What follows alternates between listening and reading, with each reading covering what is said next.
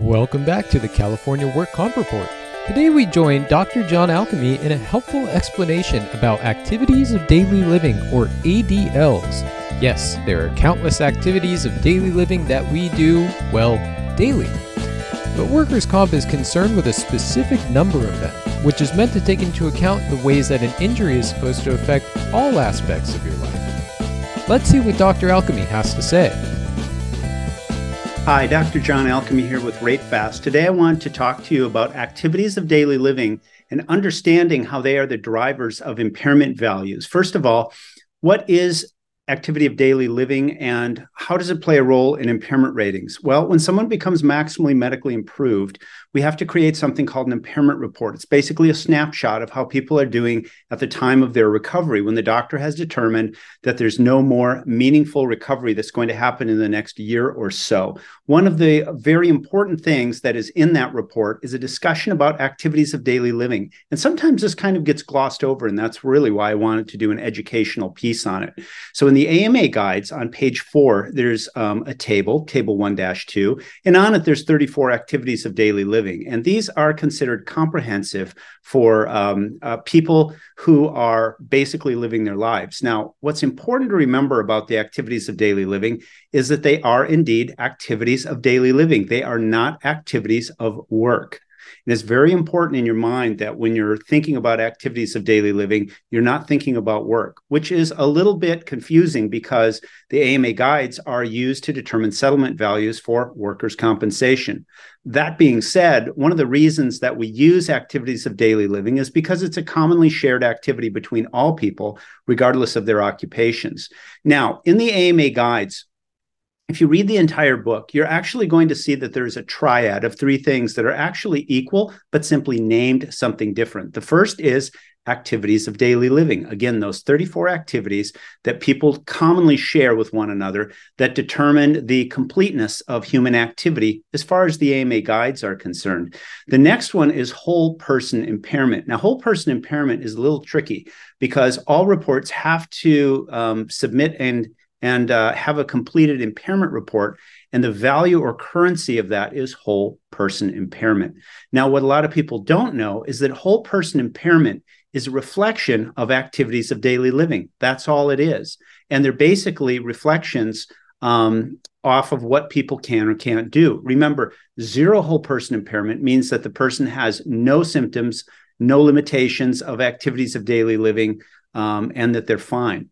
Whereas 100% means that person is dependent on others for nearly all of their activities of daily living. Think of someone who's bedridden or even someone who's in a coma that can't do anything for themselves. So that's kind of the scale between zero and 100%. And again, that whole person impairment value is a reflection of the activities of daily living. Now, there's a third piece, and we hear about that more frequently, and that's the pain score and pain values. And actually, pain values in the AMA guides, if you turn to chapter 18, where it talks about pain, you're actually going to see the different um, categories of pain mild, moderate, severe, very severe. And it's actually referenced again by activities of daily living. And that's really what I wanted to highlight in today's talk is that activities of daily living are really the central measurement of an impairment report. And the more you understand them, the more that you can find them, read them in the report, the better that the report's going to make sense. Now, what does an activity of daily uh, living measure? Well, it measures all these activities of self care, driving, um, lifting, sleeping, reclining, um, sexual activity, everything that we you know, basically consider as part of human function. And so again, there's 34 activities of daily living. They're in table 1-2 and they're on page 4.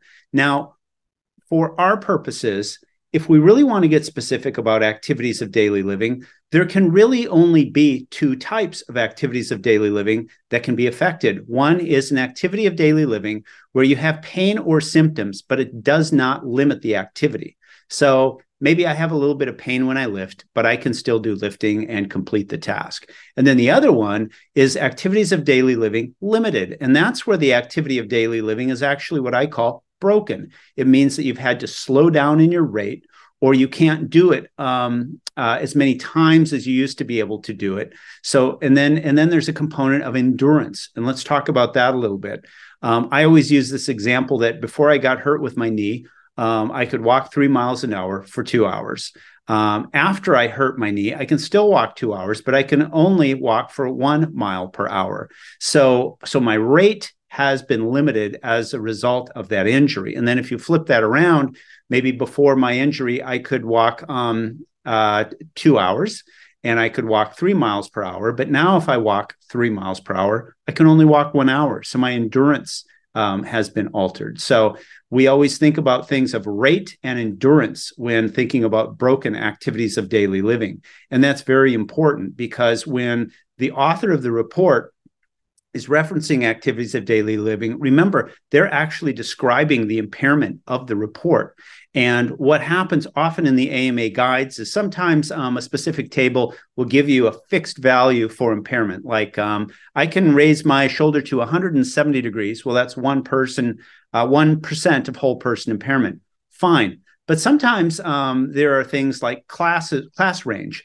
Um, we see this a lot in like lumbar spine, for example, in the DRE tables. And in those tables, um, there's sometimes a range like between 10 and 13, whole person impairment. And the real question is, how does the doctor pick that value between 10 and 13? Well, they go back to their activities of daily living and they figure out how many activities of daily living the low back has affected. And once you know that, then you can place them at 10, 11, 12, or 13. So, um, and the AMA guides is also very clear at the beginning of the book. It says that the activities of daily living are used to class an individual um, when there is um, a range for the doctor to determine. So, just to kind of sum it up again, activities of daily living really the central driver of impairment rating in the AMA guides, and it's on a table in the fifth edition on page four. It's table 1 2. And remember, that basically categorizes all of the activities of daily living of being an individual, and it basically class matches everyone with one another um, to stabilize and level the field of impairment rating when we're looking at impact from an injury. So I hope this has helped you. I want you to think about activities of daily living. We'll look forward to seeing you at the next session. Thanks again. For more about understanding the details of workers' comp impairment reports, visit our blog at blog.rate-fast.com. And if you would like to try the RateFast Express Workers' Compensation Impairment Report solution, visit rate-fast.com. And if you have any questions or comments about the podcast, feel free to contact us at caworkcompreport at rate-fast.com.